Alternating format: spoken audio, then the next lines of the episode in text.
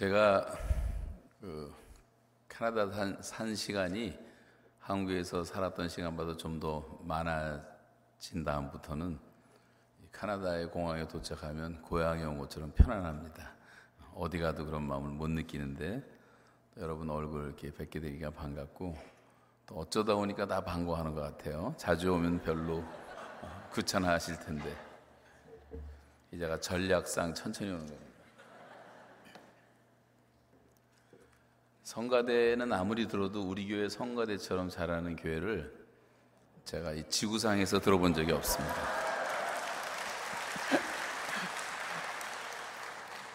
정말 은혜가 되고 너무너무 감사합니다. 평소에 하던 인사 한번 다시 해보실까요? 우리가 그 서로 서로 받으라 그랬는데 성경에서 받아주는 것처럼 중요한 게 없습니다. 뒤에 누가 계신지 앞에 누가 앉으셨는지 보시면서 정말 하나님의 걸작품이십니다. 그럼 인사 한번 해보세요.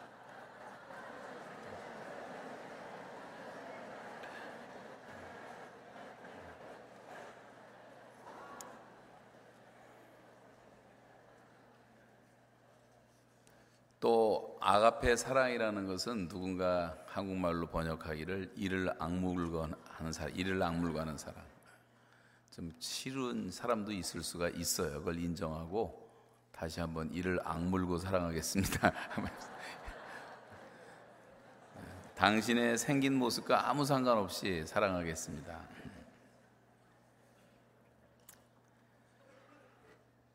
아, 오늘 고난이 주는 선물이라는 제목으로 말씀을 드리겠습니다. 오늘 본문은 이렇게 시작합니다. 하늘이여 노래하라. 땅이여 기뻐하라. 산들이여 즐거이 노래하라. 여호와께서 그의 백성을 위로하였은즉 그의 고난 받는 당한 자를 극률이 여길 것입니다. 이 고난 가운데서 하나님의 위로를 경험한 사람들은 이렇게 노래할 수밖에 없습니다. 하늘이여 노래하라. 땅이여 기뻐하라. 산들이여 다 즐거이 노래하라.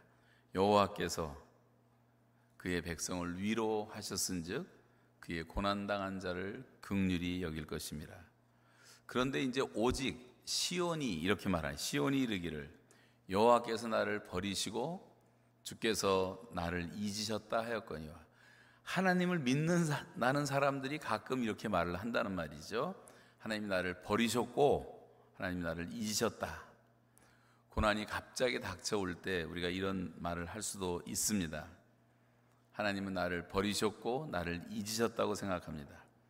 그러나 성경은 다시 기가 막힌 말씀을 하시는데 여인이 어찌 그 젖 먹는 자식을 잊겠으며 자기 태에서 난 아들을 극률이 여기지 않겠느냐 그들은 혹시 잊을지라도 나는 너를 잊지 아니할 것이라 여러분 젖먹이를 버려두고 돌아다니는 어머니가 있습니까? 며칠 그렇게 돌아다니면 애는 다 죽어 있을 것입니다 그런 부모는 없다고 하는 거예요 무엇보다도 이 모성애라고 말할 때 그 어머니의 마음을 갖고 있으면 그렇게 할 수가 없다는 것입니다. 아이들이 조금 울기만 해도 부모들은 안절부절하고 기침만 걸려도 뭐 비상이 걸리고 가끔 복잡한 곳에서 아이를 잠깐 잃어버릴 때가 있습니다. 30분이 지나도 찾지 못하면 대다수의 어머니들은 거의 졸도하게 되고 간이 막 쫄아드는 것처럼 긴장을 하고 무서워합니다. 여러분 수로보니게 여인의 이야기를 잘 아십니다만 이 수로보니게 여인이 자기 딸을 고치기 위해서 예수님께 와서 간구합니다. 할 수만 있었다면 무슨 방법을 통해서라도 자기의 딸을 고치고자 했을 것입니다. 의사가 고칠 병이라면 병원비가 아무리 많이 든다 할지라도 고쳤을 것입니다. 그런데 다른 방법으로 할 수가 없었기 때문에 예수님께 와서 매달립니다. 그런데 예수님도 이 가련한 여인의 간청을 들으신 다음에 하시는 말씀이 자식의 상에 있는 것을 집어서 개들에게 던짐이 마땅하지 않다라고 냉정하게 뿌리치십니다. 웬만한 일이라면 많은 사람들 앞에서 그렇게 모욕적이고 상스러운 소리를 먹어가면서 가만히 있을 사람은 없습니다. 화를 벌컥 내고 욕을 실컷 해주고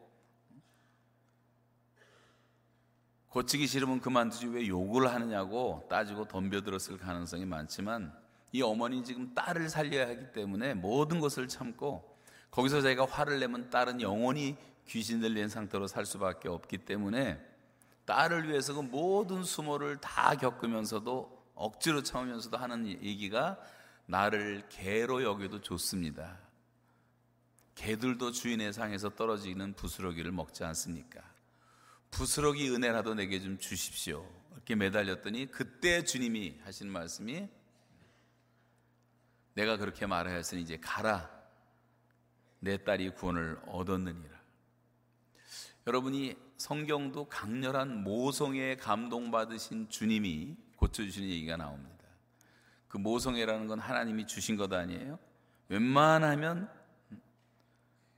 자기 자식을 잊어버리는 어머니는 없다는 거죠.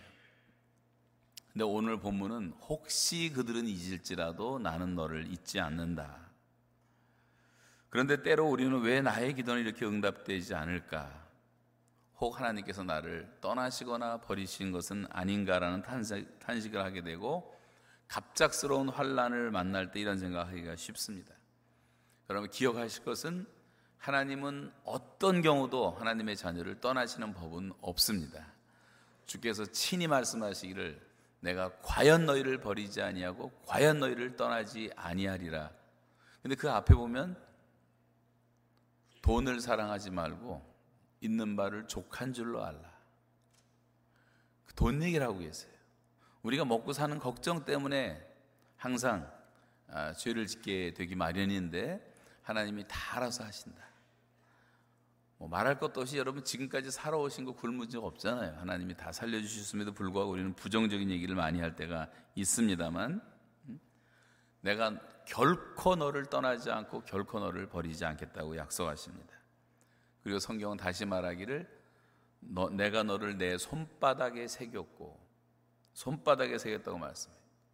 그리고 내 성벽이 내 앞에 있나니 우리는 하나님의 손바닥에 새겨준 존재와 같은 사람들이고 우리의 인생 성벽은 하나님 앞에 있어서 망가져가는 인생 성벽 재건하시는 것도 하나님이 다도와주신는 도와주신다는 그런 표현입니다. 그런 면에서 성도들이 당하는 고난이라는 것은 절대로 우연이 없다. 그래서 성경은 역설적으로 이런 말씀들을 많이 합니다. 우리가 환란 중에도 즐거워하나니 이게 말이 안 되는 얘기 아니? 에요 환란이 왔는데 어떻게 즐거워할 수가 있으며 너희가 여러 가지 시련을 만나거든 온전히 기쁘게 여기라 기쁨으로 카운트하라 이게 말이 안 되는 얘기 아닙니까? 믿음이 없이는 할 수가 없는 거고 정말 어떤 경우든지 변함없이 선하신 하나님을 온전히 믿는 믿음이 아니면 이런 삶은 가능하지 않습니다. 한국에 가면 여러분 양화지나 가면 선교사님들의 무덤이 있어요. 양아진 투어가 있는데 거기 가면 선교사님들이 지금부터 130년 전에 와서 한국에서 사역을 하다가 아이들이 병이 걸려서 죽어요. 그래서 어린 아기들을 묻은 아기들의 무덤이 있습니다. 그 무덤의 묘비명에 이런 말씀이 적혀 있어요. 주신 자도 여호와시요 취하신 자도 여호와시니 여호와 이름이 찬송을 받으실지라. 적신으로 왔다 적신으로 가는 인생을 알기 때문에 그들은 자기의 그렇게 사랑스러운 자기 생명보다 소중한 어린아이가 죽었는데도 하나님을 찬송하고 있습니다. 여러분, 이 고난이라고 하는 것은 오히려 우리에게 주는 선물이 있다고 성경은 말씀하고 있어요. 우리는 고난을 하나님이 주시는 선물이라고 일반적으로 생각을 잘 못합니다. 고난을 하나님이 주시는 축복이라고 생각하는 사람도 별로 없습니다. 그러나 성경은 고난의 비밀을 말할 때마다 그 안에는 하나님의 선물이 들어있다고 말씀합니다. 산골짜기에서 피어난 한 송이 꽃을 생각해 봤어요. 저는 북한에서 나온 이후로 하나의 습관이 생긴 게 굳어진 습관이 뭐냐면 새벽에 일어나면 시차가 있어도 거의 4시 전후로 항상 일어납니다. 그리고 두 시간씩 걷습니다. 걸으면서 기도하고, 걸으면서 말씀 암송하고, 걸으면서 중보기도 하고. 그런데 이제 걷다 보니까 꽃들을 많이 봐요. 꽃을 싫어하는 사람 아무도 없지만 꽃을 즐겨하게 됐는데 그런 아무도 알아주지 않는 그런 산속에 피어 있는 꽃들이 풍겨내는 그런 꽃 향기는 사람들의 마음에 더 큰 기쁨과 즐거움을 제공해 줍니다. 전 이것도 고난이 주는 선물이라고 생각이 되어졌어요. 그렇게 긴긴 겨울에 혹독한 추위를 다 견뎌내고 수없이 비바람을 맞고 번개를 맞고 벼락을 맞으면서 견뎌냈기 때문에 모든 식물이 주는 열매가 그렇지 않을까요? 우리가 먹고 사는 모든 양식이 전부 고난의 열매들이라고 할 수가 있을 것입니다. 우리가 삶을 누리는 모든 축복도 따지게 보면 다 고난의 열매들입니다.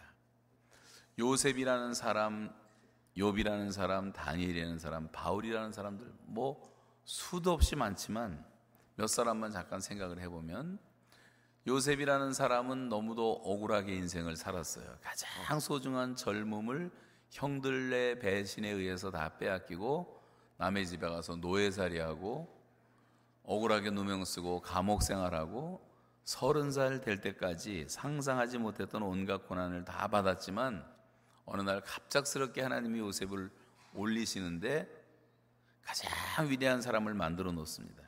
시편 105편에 보면 그 발이 착고에 상하며 그 몸이 쇠사슬에 매었으니 곧 여호와의 말씀이 응할 때까지라 그의 말씀이 저를 단련하였도다라고 말하고 있어요. 말씀으로 단련을 받았어요. 요셉은 이 단련한다는 말은 이 금속을 순수하게 재련한다는 뜻입니다. 요셉이 감옥에 갇혀 있는 동안 하나님의 말씀은 그를 정련시키는 역할을 하게 되었고 그래서 순수하고 깨끗한 것으로 만들기 위해서 불순물을 제거하는 과정이 반드시 필요했던 것입니다. 그 결과 그 고난 속에 숨겨져 있던 것은 요분 아, 이 요셉은 결국은 복의 근원이 되었고 믿음의 조상이 되었고 그 당대에 가장 놀라운 축복을 받았을 뿐 아니라 그 당시 죽어갔던 수많은 사람들을 살리는 위대한 사람이 되었습니다. 뿐만 아니라 요셉은 감옥 안에서도 형통했고 보디발의 집에서도 형통했고 상황과 환경이 중요한 것이 아니에요. 여러분이 지금 당하신 환경과 상황이 아무리 열악하고 어려워도 그 안에 하나님이 함께 하시면 모든 일은 다 형통한 줄로 믿습니다. 아멘 하신 분만 형통하시기 바랍니다. 형통하시기 바랍니다. 전에도 한번 얘기했지만 이거 읽는데 형하고 동생이 성경 읽다가 동생이 형한테 물어보잖아요. 형, 형통이 뭐야? 어, 이제부터 모든 거 다 형을 통해서 해야 되는 거야. 응? 그게 아니고 하나님을 통해서 하나님이 함께 하시면 모든 일들은 다 형통할 수 있는 줄로 믿습니다. 믿는 사람도 아플 수가 있고 안 믿는 사람도 건강할 수가 있고 안 믿는 사람도 부자일 수 있고 믿는 사람도 가난할 수가 있어요. 상황은 다 다를 수가 있지만 다른 것은 뭐냐면 하나님은 어떤 상황에 있든지 우리와 함께 하신다는 사실이에요. 그래서 모든 일은 다 형통하게 돼 있고 결, 궁극적으로는 믿는 성도들의 삶이 잘 되게 돼 있습니다. 있습니까? 그래야지 예수를 믿지 여러분 하는 일마다 막히고 하는 일마다 불통하고 맨날 어, 병으로 고생하고 자식들은 말썽 부리고 하는 일마다 망하면 누가 우리를 보고 예수를 믿겠어요? 너같이 될까봐 나는 안 믿겠다고 말하지 않겠습니까? 우리가 하나님이 함께 하시는 삶을 살아야 됩니다. 형통한 삶을 살아야 돼요. 요셉이라는 사람은 선지자도 아니고 제사장도 아니고 사도도 아니고 성경 쓴 적도 없고 설교한 적도 없고 그런 게 아무것도 없어요. 목회를 한 사람도 아닙니다. 요셉은 문자 그대로 아주 평범한 평신도였어요. 내가 평신도라고 해서 영향력이 없다고 생각하면 안 돼요. 여러분 자신 스스로를 하나님의 말씀 가운데 연단해서 우리가 정금처럼 될 수가 있다면 하나님은 우리의 생애를 사용 하실 줄로 믿습니다. 여러분 자녀 다 사용하실 거예요. 요셉이라는 사람은 세대를 초월해서 엄청난 영향력을 미치는 벌써 수천 년이 지난 지금까지도 요셉의 이야기를 모르는 사람이 없습니다. 고난 가운데서 믿음을 지켰기 때문에 하나님이여 주께서 우리를 시험하실 때 우리를 단련하시기를 은을 단련함 같이 하셨으며 그 다음에 나오는 말이 우리를 끌어 그물에 걸리게 하시고 어려운 짐을 우리 허리에 메어 두셨으며 우리가 불과 물을 통과하게 하셨나이다. 불과 물을 이제 통과했더니 그다음 에그 그 전에는 사람들이 우리 머리를 타고 오게 하시는 그런 수모도 겪고 그랬더니 주께서 우리를 끌어내사 풍부한 곳에 이르게 하셨나이다. 여러분 하나님은 다 계획, 을 갖고 계십니다. 우리가 받는 작은 고난도 절대로 우연이 없습니다. 하나님이 그것을 통해서 우리에게 주시는 말씀이 있는 것이고 하나님의 거룩하신 뜻이 있는 것입니다. 다니엘도 무수한 고난을 받았지만 결국 다니엘은 이 고난의 대가로 다니엘서를 읽어보면 너무 재밌는 게 느부갓네살 왕이 나오고요. 다리오 왕이 나오고요. 그 다음에 뭐 벨사살 왕이 나오고 고레스 왕이 나오고 왕들은 계속 죽어가고 거쳐가는데 다니엘은 계속 하나님의 축복 가운데 살고 그 당시에 최고의 통치자로 사는 선물을 받게 됩니다. 다니엘의 사자굴의 이야기는 세상 안 믿는 사람도 다 알 정도로 알려져 있는 이야기죠. 옛날 용맹스럽던 다니엘의 경험과 유대임금 다이당의 역사와 주의 선지 엘리야 병고 타고 하늘에 올라가심을 우리가 기억한다고 말하는 찬송처럼 지금 전 세계 수백만 교회가 지금도 이 찬송을 계속 부르고 있습니다. 다니엘을 받은 축복을 하루 종일 말한들 다 설명할 수가 있겠습니까? 누구보다도 욥이 고난 가운데 받은 선물은 얼마나 큽니까? 내가 욥의 인내를 들었고 주께서 주신 결말을 보았거니와 그랬어요. 여러분 다 여호의 얘기를 들었지 않습니까? 그 결말을 보지 않았습니까? 극심한 고난을 당한 후에 욥은 동방 최대의 부자가 되었고 그의 자녀들은 세상에서 가장 아름답고 뛰어난 자녀들이 되었고 모든 것이 다 해피엔딩이었어요. 가장 놀라운 것은 성경에 기록된 인물 가운데 하나님이 기억하시는 특별한 의인 세 사람 중에 하나로 욥이 들어갑니다. 노아와 다니엘과 욥을 하나님은 의인이라고 하나님이 친히 인정을 하셨어요. 여러분 그 당시 고난 받을 때 너무 힘들었겠지만 고난 가운데서 하나님을 원망하지 않고 끝까지 하나님을 바라봤던 욥이 받은 이 선물이 얼마나 큰가를 생각해 보세요. 사도 바울은 정말 말할 필요도 없는데 고난을 너무 많이 받은 사람이에요. 살면서 수없이 많이 맞고 쫓겨나고 수없이 감옥에 수년을 계속해서 갇히고 40에 하나 감한 매를 다섯 번이나 맞고 돌에 맞고 굶주리고 방황하고 얼마나 많은 고난을 복음 때문에 그런데 그 모든 고난이 결국 자기에게 복음의 진보가 되었다고 말합니다. 사도 바울이 받은 선물은 말할 게 없어요.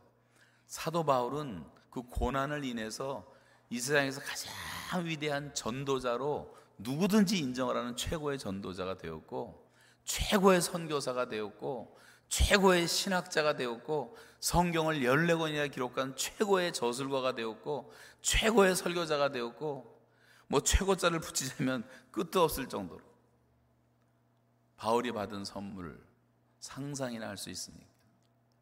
여러분 독일에 가시면 개신교 그 마리아 자매회라는 그런 수도원이 있어요.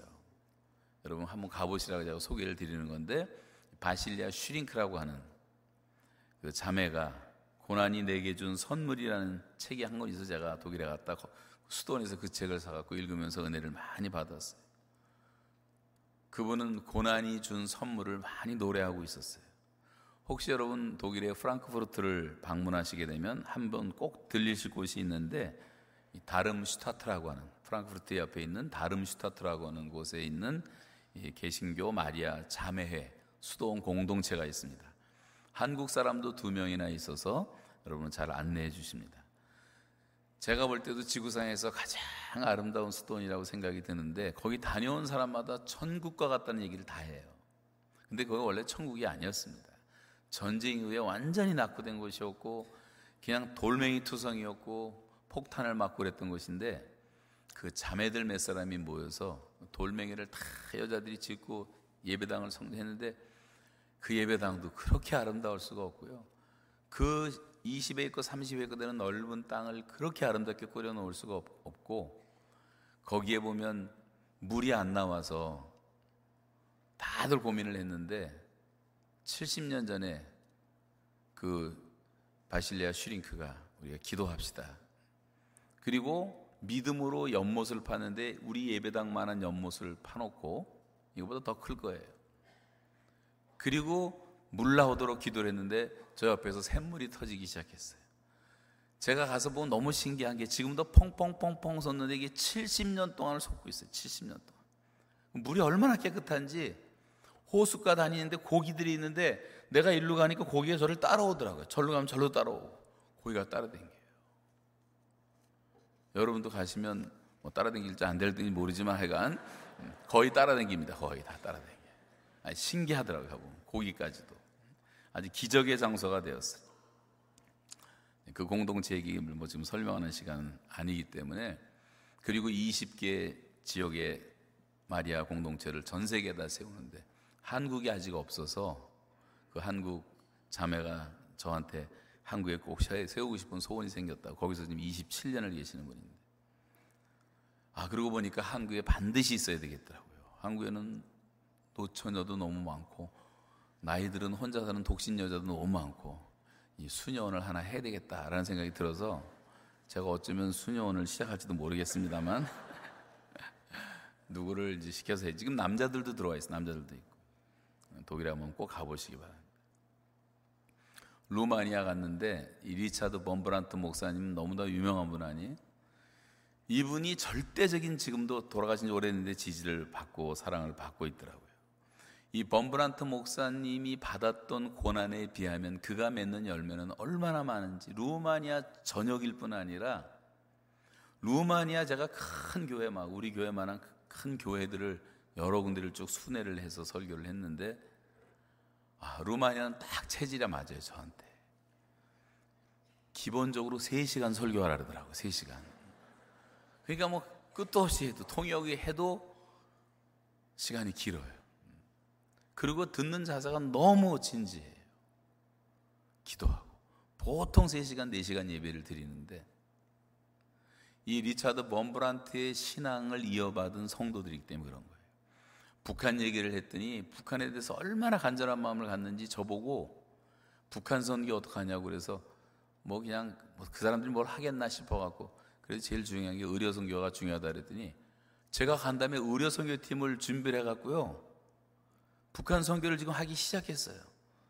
그리고 거기는 김일성하고 제일 가까웠던 사람이 그 대통령했기 때문에 마음대로 된 게 북한. 한국에도 이번에 왔댔어요. 의사 간호원들이 몇십 명이 팀이 돼가 북한 선교하겠다. 리차드 범프란트 한 사람 때문에 그가 로마니아 공산치하에서 14년 동안 감옥 안에서 수없이 고문을 받았던 살아있는 선교자로 하나님이 그를 사용하신 다음에 루마니아가 변하고 유럽이 변하고 온 세계의 수많은 사람들이 주님께 돌아왔는지 모릅니다. 그는 살아있는 동안 유명한 작가로 훌륭한 목회자로 실력 있는 교육자로 그리고 루마니아 전체 지도자 가운데 가장 절대적인 지지를 받고 있는 것을 지금도 볼 수가 있어요. 한 사람만 더 말하면 제가 아프리카 저 남단에 가서 케이프타운 거기에서 이제 아프리카 선교사 대회가 있었어요. 한 350명, 아이들까지 한 500명 모였는데 거기를 하면서 케이프타운에서 배로 한 40분 들어가면 섬이 하나, 조그만 섬이 나오는데 그게 이제 만델라가 있었던 감옥이에요. 거기도 가보시면 참 좋겠습니다. 그런데 거기 감옥을 갔더니요. 정말 기가 막힌 게 땡빛이 쬐고 나무도 없는 그 문둥이들이 사는 섬이었는데 거기다 이제 감옥을 짓고 하는데 이분이 한 일을 거기서 보니까 그 사람 만델라가 있던 었 방도 봤고 쬐끄만 방 안에 바깥에 나오면 땡볕에서 하루 종일 하는 일이 뭔지 아십니까? 이만한 돌멩이 하나 갖다 놓으면 정으로 그걸 쪼면서 쬐끄만 돌멩이로 만드는 일만 하루에 8시간씩 27년을 했어요. 27년. 여러분 별로 놀라시지도 않은데 2년 7개월을 전 살고 나왔는데도 제가 북한의 최장기 응? 감옥에 살았다고 해서 뭐 사람들이 이말저말 하는데 저보다 10배를 더 사는 10배를 기가 막히잖아요. 그 전기는 여러분 다 읽을 수 있기 때문에 제가 설명은 안 드리겠는데 너무 기가 막힌 얘기들이 너무 많아요.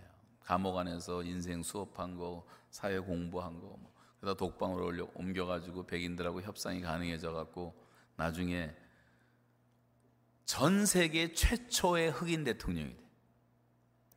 남아공 최초의 흑인 대통령이 돼. 1993년에 로벨 평화상을 받아요. 그 만델라로 인해서 많 많은 사람들이 변화를 받습니다. 여러분 이것도 얼마나 큰 선물입니까?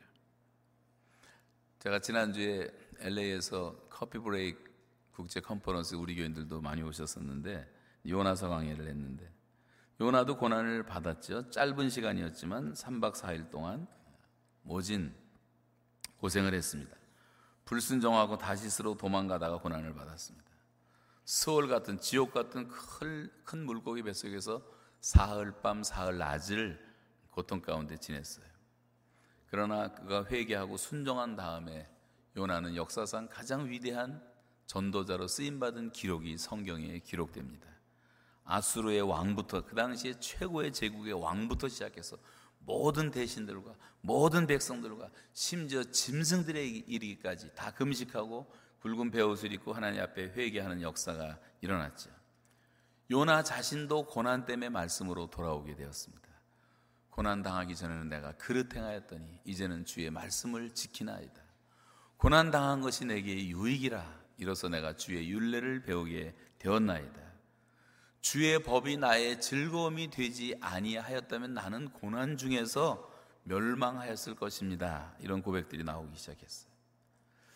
저도 제 생애를 돌아보면서 짧은 시간이었지만 주님의 말씀이 나의 즐거움이 되고 나의 기쁨이 되고 나의 양식이 되고 내 새 힘이 되지 않았다면 감옥에서 아마 저도 원비아처럼 죽어서 나왔을지 모릅니다.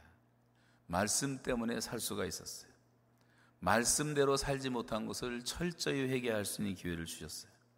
그래서 오늘 드리고 이제는 마지막. 제가 이제 감옥 얘기는 더, 더 이상 안 하려고 작정을 했는데 2년 7개월 9일 동안의 고난의 시간은 축복이 담겨져 있는 하나님의 큰 선물이었습니다. 하루 8시간씩의 중노동, 여러분 해보라고 권하고 싶지 않지만 보통 사람들은 두 달만 해도 몸이 다 망가질 수밖에 없어요. 전 거기서 바울의 아라비아 3년 같은 그런 아, 노동으로 기도하는 시간을 많이 배우게 되었고 병원에 입원했던 외롭고 답답했던 시간들, 배가 고팠던 시간들, 평생 저는 거기서 가장 영양식을 가장 풍성하게 먹을 수 있었던 축복의 시간이었습니다. 12지장이 다 상할 정도로 받았던 정신적인 고문, 악한 말에 시달리면서 몸에 변화가 일어나 고통을 당했던 언어폭력, 이런 것들을 통해서 저는 오래 참는 것이 무엇이라고 하는 성령의 열매를 맺는 시간이었어요. 첫 주간부터 손바닥에 물이 물집이 생기고 두 주부터는 피가 엉기고 세 주부터는 뼈가 망가지고 지금도 이 손가락이 접혀지지 않지만 응? 허리도 아프고 인대도 세 개가 여기 끊어지고 발꼬락은열 발가락이 다 동상이 찾아오고 몸무게는 쑥쑥 빠지기 시작하고 제가 보기에도 제 자신이 너무 기가 막힌 모습으로 변했지만 거기에 감춰져 있는 선물이 뭐였냐면 예수님의 고난의 의미를 조금 더 깨닫게 되고 말로 다 할 수 없는 위로를 받게 됐어요. 사도들과 선지자들이 받았던 우리가 그렇게도 사도와 선자들을 본받자고 말했던 그 말의 의미를 몸으로 깨닫게 되니까 얼마나 감사한지. 더군다나 지금 우리 탈북 동포들은 그래도 탈출해서 그나마 낫지만 아직 노예처럼 살고 있는 2천만 우리 북한 주민들이 받는 이 고난을 조금이라도 경험하게 되니까 제가 기도할 때 이제 북한을 위해서 기도할 때 정말 진심으로 북한 주민들을 이해하면서 기도하게 되는 것이 너무나 감사했고 끝이 안 보이는 어두운 터널을 지나며 주님의 손길을 가장 간절히 악망하고 기다리게 되었고 억울한 고통을 겪으면서 주님이 받으셨던 억울한 재판과 고난의 의미를 깨닫고 그 깨닫는 순간에 그 십자가의 은혜를 깨달아지는 순간에 옛날에도 몰랐던 것은 아니지만 거기서 아주 리얼하게 다가오는데 막 100톤, 500톤 어마어마한 무게의 중압감이 저를 진 여러분 말씀드려도 이해도 안 되겠지만 무시무시한 그 어, 북한의 거의 재판장에서 사형 선고를 받고 아, 그 경험하고 나니까요 엄청난 중압감이 내려오더라요내 편은 아무도 없었어요. 다 나를 잡아 죽이려는 사람들. 근데 예수님을 묵상하는 그 순간에 어쩌면 이게 확 날아가 버리는데 완전히 없어지고 하얀 깃털 같은 게 하나가 날아와서제 어깨에 내려오는 잠시 묵상하는데 환상인지 뭔지 그러면서 마음이 편안해지고 금방 잠이 들었어요 첫날 밤 그리고 꿈을 꾼 것이 그대로 다 이루어져서 감옥에서 나올 때까지 그 의미를 깨달으면서 주님과 함께 동행하게 되었다고 하는 것입니다. 예수님이 가장 잔인한 고통을 당하실 때 마지막 십자가 지시기 전날 밤 제자들이 다 떠나버리고 최고로 고독하셨을 때 하신 말씀이 뭐냐면 이것을 너에게 이르는 것은 너희로 내 안에서 평안을 누리게 하려 함이라. 너희가 세상에서는 환란을 당하나 담대하라 내가 세상을 이기었노라. 이 말씀이 얼마나 위로가 되는지 몰랐어요. 고난 가운데 주님이 주시는 평안을 누림으로 하나님이 주시는 평안은 내가 처한 환경과 내가 당한 상황과 아무런 상관이 없다는 것을 깨달았어요. 평안을 너에게 끼치노니 나의 평안을 너에게 주노라. 내가 너에게 주는 평화는 세상이 주는 것과 같지 아니하니 너희는 마음에 근심하지도 말고 두려워하지도 말라 그랬어요. 응? 예수 그리스도의 평화를 여러분 날마다 누리시기 바랍니다. 그것처럼 축복이 없어요. 고난이 많았기 때문에 주님께 더 간절히 부르짖을 수가 있었고 하나님의 은총의 표적을 범하니 경험할 수가 있었어요. 전에 말씀드렸던 시편 86편 17절을 가지고 하나님께 기도를 했어요. 은총의 표적을 내게 보이소서. 그리하면 나를 미워하는 그들이 보고 부끄러워하오리니 여호하여 주는 나를 돕고 위로하시는 이신이다. 그렇게 이제 계속 기도할 때마다 하나하나로 설명하자면 끝이 없지만 안 불던 바람이 불어오는 표적도 나타나고 좋은 소식을 알리고 저를 위로해 주는 새들의 노랫소리의 표적도 나타나고 나를 조사하기 위해서 그렇게 죽이겠다고 소리소리 지르고 난리를 치던 사람들이 저를 조사하는 과정에 설교를 계속 읽더니 변화가 돼서 나한테 상담을 하고 마음을 열고 복음을 듣는 표적도 나타나기 시작하고 하나님이 비전을 보여주시는데 어느 날 노동하는데 새캄했던 하늘이 두루마리가 말리듯이 열리면서 완전한 그런 코발트색 하늘이 펼쳐지는 게 한 20분 정도 나타나는데 제가 거기서도 하나의 이건 비전을 이루신다는 표적으로 받아들였어요. 감옥 첫날 밤 보여주신 너무도 선명한 꿈을 통해서 받은 은혜도 있었어요. 그날 아침 첫날 일어났는데 시계바퀴 두 개가 맞물리면서 돌아가는 환상 같은 게 나타나더니 척척척척 귀에 소리가 들려오더라. 그래서 디바인 스케줄. 하나님의 시간이 시작되었다. 제가 그러니까 한 시간도 마음을 놓을 수가 없었어요. 단 1초도 949일을 사는 동안 주님의 인도를 받기를 노력을 했고 하나님의 말씀을 암송을 했고 강의안을 외우고 추록하면서 700개 강의안 이니셜만 따서 적어놓은 여러분 말씀 많이 들었겠지만 나중에 이제 자세하게 들을 기회가 오실 텐데 그 종이 하나를 성경책 안에 감춰뒀어요. 다 뺏으니까. 성경책은 내가 봐도어머니가 가져가게 했는데 제가 감옥에서 썼던 1400페이지에 일기장 이런 것들은 다 뺏고 한 장도 안 주던 모든 걸 다 뺏었어요. 그런데 그 성경책을 이렇게 뒤지더니 그게 나오니까 이걸 보더라고. 아, 이거 뺏기게 생겼구나. 저는 그거 하나가 제일 소중했어요. 단어 한 글자씩 해가고 지 700개를 만들어서 제가 다 암송했던 건데. 그뭐 완전히 암송을 못하니까 나오면 또 힘들잖아요. 적어놨던 건데. 그래서 이거 안 돼. 그래 다 뺐는데 제가 잠깐 묵도하고 한 1초, 2초 기도하고 소장한테 그랬어요. 아, 소장님 그거 별거 아닌데 그거 하나님 그냥 주세요. 그랬더니 이렇게 보더니 그거야말로 줄 수가 없어요. 이게 뭐 방언인지 뭔지 뭐 암호같이 다글자써 있는데 주더라고. 전 그게 기적이라고 분명히 믿어요. 여러분은 잘 그 상황을 못 느끼시지만 그거 하나 딱 받아 나왔어요. 그 한 장. 근데 그 한 장이 저한테 너무 소중한 거였어요.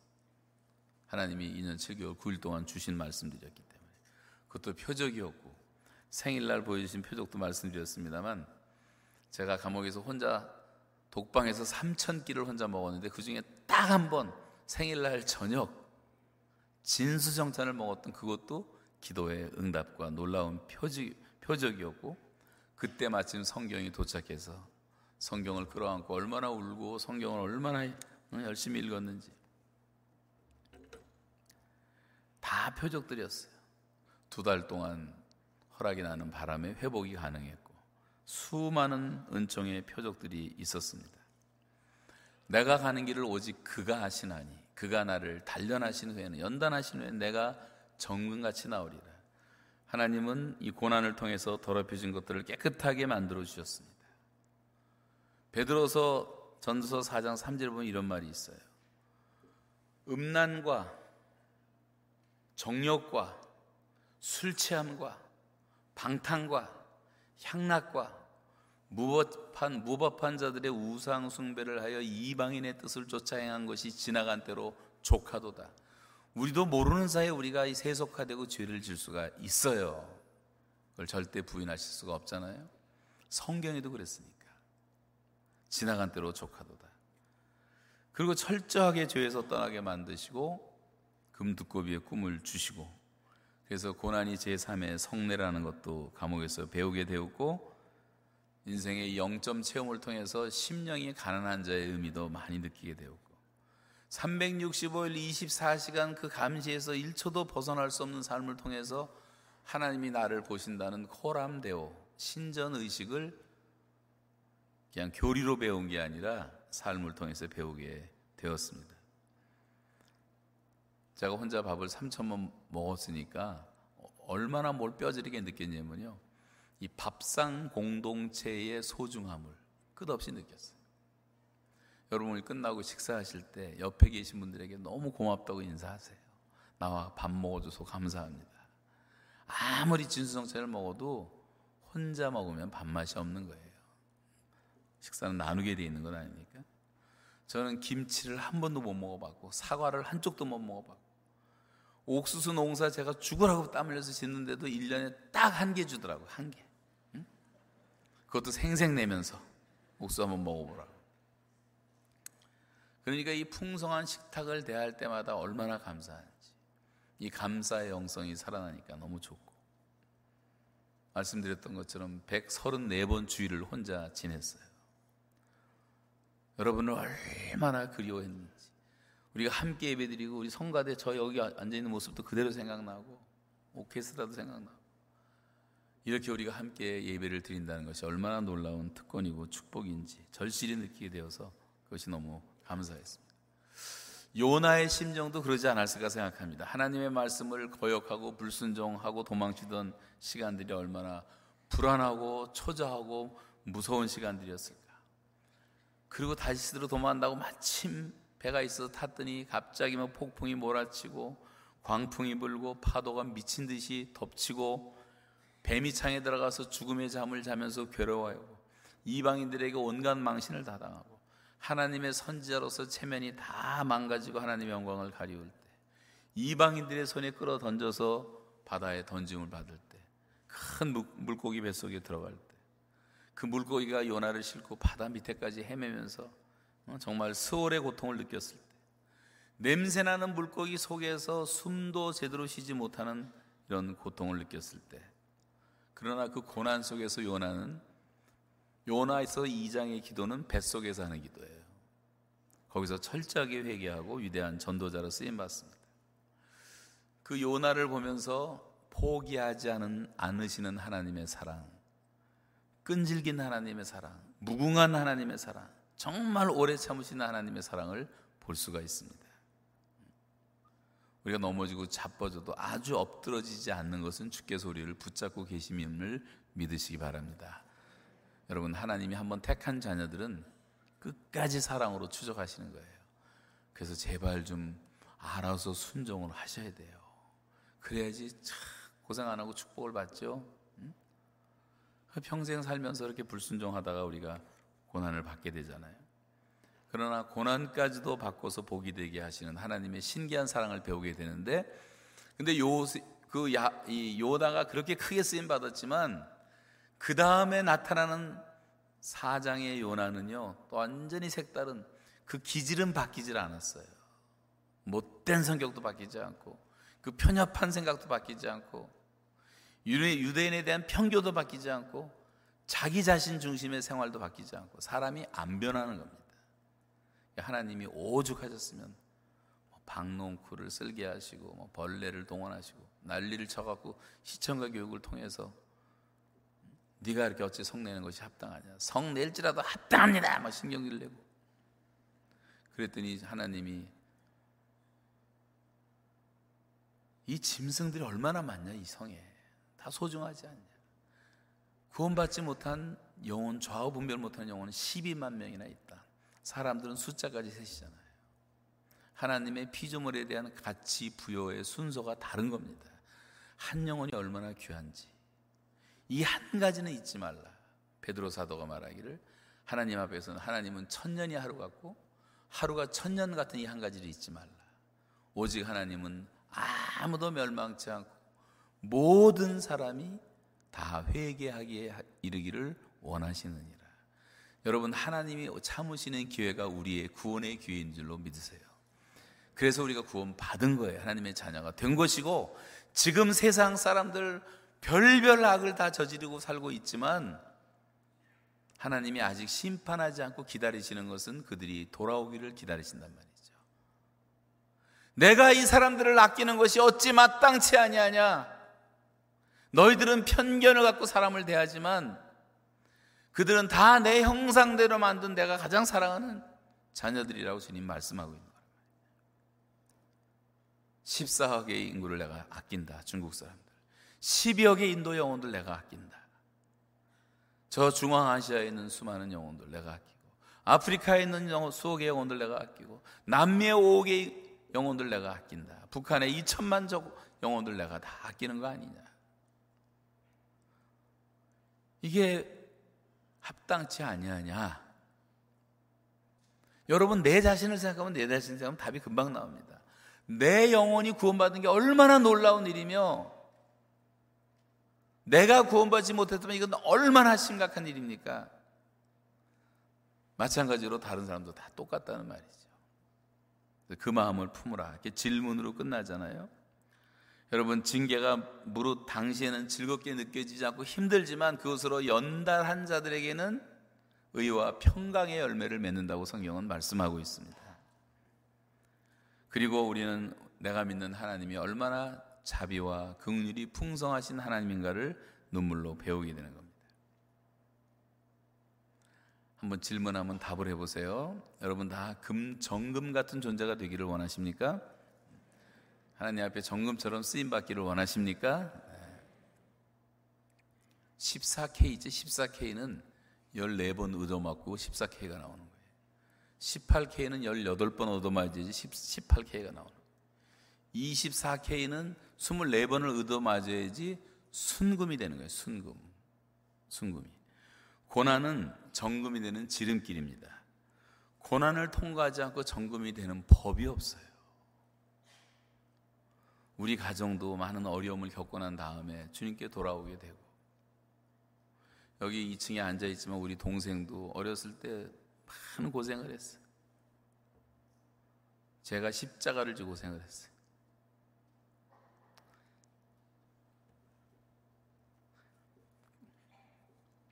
그때 생각하면 정말 눈물이 나요. 학교도 못 가고 앉아 있었어요, 집안에. 1, 2년을. 근데 우리 집에서 제일 잘 참아요. 키도 제일 커. 고난을 통과했기 때문에. 또잘 감당하고 있어요, 모든 걸.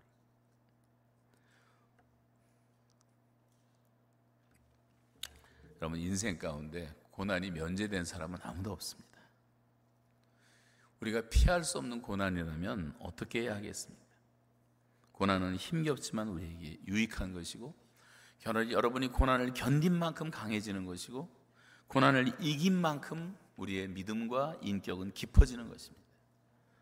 눈물겨운 어려움에도 불구하고 고난을 이겨낸 사람들은 고통스러웠던 과거를 돌아보며 이렇게 다 회상합니다. 지나고 보니 고난은 정말 하나님이 주신 선물이었어. 하나님의 축복이었어. 여러분 그런 고백하십니까? 고난을 통해서 하나님의 사랑 우리가 더 뼈저리게 경험하고 배우게 되는 것입니다. 그래서 우리가 고난을 변장되 하나님의 축복이라고 말하는 거죠. 지금 고난을 통과하는 분들이 또 계시더라고요. 암으로 투병하는 분들도 계시고, 자녀 문제로 고민하는 분도 계시고, 직장에서 사업에서 여러 가지 어려움과 실패를 경험하고 계신 분도 계시고 뭐 고난의 종류가 수도 없이 많지 않겠습니까? 그러나 여러분 그 어떤 것 한 가지도 우연은 없어요. 하나님이 저와 여러분을 사랑하시기 때문에 하나님이 말씀하시는 하나님의 큰 목소리가 그렇게 우리에게 다가오는 것입니다. 하나님의 음성을 들을 줄 알아야 되고 그때 회개할 줄 알아야 되고 하나님을 향해서 다시 돌이킬 줄 알아야 되고 그리고 원망하지 않고 기도하며 하나님과의 교제를 회복해서 하나님의 관점에서 내 생을 바라보는 영적인 눈이 열릴 때 그때부터 우리의 삶은 달라지기 시작하는 것입니다. 하나님께 오히려 감사하게 되고 주의 이름에 찬송과 영광을 돌리게 되는 것입니다. 하늘이여 노래하라. 땅이여 기뻐하라. 산들이여 즐거이 노래하라. 여호와께서 그의 백성을 위로하셨은즉 그의 고난 받는 고난 당한 자를 극률이 여길 것입니다. 오직 시온이 이르기를 여호와께서 나를 버리시며 나를 잊으다 하였거니와 너희들이 나를 믿는다 하면서 그렇게 말하지만 여인이 어찌 그 젖먹는 자식을 잊겠으며 자기 태에서 난 아들을 극률히 여기지 않겠느냐 그들은 혹시 잊을지라도 나는 너를 잊지 않을 것이다 너의 이름 다내 손바닥에 새겨져 있고 너의 성벽 다 내손 안에 있다. 우리 인생 성벽 다 주님의 손 안에 있습니다. 하나님의 손바닥에 새겨진 이름들인 줄로 믿으시기 바랍니다. 아멘한 분들은 반드시 손바닥에 새겨져 있어요. 안 하신 분들은 회개하시면 돼요. 하나님의 손바닥에 새겨진 이름. 하나님이 우리를 기양 내버려 두지 않습니다. 우리를 끊을 자 세상에 하나도 없고 그리스도의 사랑에서 누가 우리를 끊으리요? 죽음조차도 끊을 수가 없어요. 생명도 끊을 수 없고 천사도 높음이나 깊음이나 다른 어떤 피조물도 끊을 수가 없어요. 우리는 고독에서 완전히 해방된 사람인 줄로 믿으시기 바랍니다. 정죄에서 완전히 해방된 사람인 줄로 믿으시기 바랍니다. 누가 우리를 정죄하려 하나님 의롭다 하시는 이는 하나님이시니 최고의 재판장이 우리를 의롭다고 not guilty 꽝꽝 선언을 이미 내렸었는데 우리가 예수를 믿는 순간에 그러므로 그리스도 예수 안에 있는 자에게는 결코 정죄함이 없나니 생명의 성령의 법이 죄와 사망의 법에서 우리를 해방했다고 말씀했어요. 우리는 모든 결핍으로부터 해방이에요. 아들도 아끼지 아니하시고 이 모든 사람을 위해서 내어 주시니가 어찌 그 아들과 함께 우리에게 모든 우리가 구하는 것을 주시지 않겠느냐. 다 주시더라고요. 또 주실 것이고. 그래서 가능한 한 내 입을 넓게 열라. 내 믿음대로 드리라 한 것처럼 여러분 입을 넓게 열고 기도하시기 바랍니다. 하나님의 뜻은 언제 이루어질지 모르지만 반드시 이루어지고 하나님의 시간에 맡기고 기다리면 되는 거예요. 그래서 우리 큰빛교회 성도들이 정말 이 북미를 변화시키는 그런 소문난 좋은 교회가 되었으면 좋겠습니다. 우리 교회만큼 복된 교회도 없어요. 여러분 그리고 맨날 보는 얼굴들이 아니라 새로운 얼굴들이 옆에 좀 채우도록 기도하면서 전도하는 교회 다시 되고 그래서 토론토를 아주 송두리째 복음화 시킨다는 믿음을 갖고 그래도 감사하더라고요. 댕겨 보니까 시카고는 갔더니 시카고 집회를 여러 번 했는데 거기는 여기보다 인구도 더 많은데 천명 넘은 교회가 하나도 없어요. 천 명만 되면 다 깨져 깨지고 깨지고 거긴 아주 응? 목사들이 무덤이라고 말할 정도로 막 얼마나 싸우는지 몰라. 시카고에는 이 설교가 안 들려졌으면 좋겠습니다만 덴버 같더니 덴버는 또 너무 잘 합치고 잘해요. 그래도 참 무난한 곳이 역시 토론토더라고요. 토론토. 제가 그냥 지나간 얘기가 아니라 사실이에요.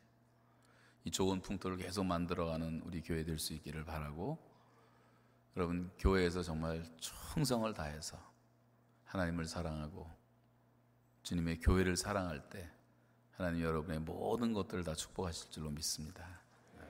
기도하겠습니다. 사회자 나오실 때까지 오늘 말씀 붙잡고 우리도 한번 찬송해 보세요.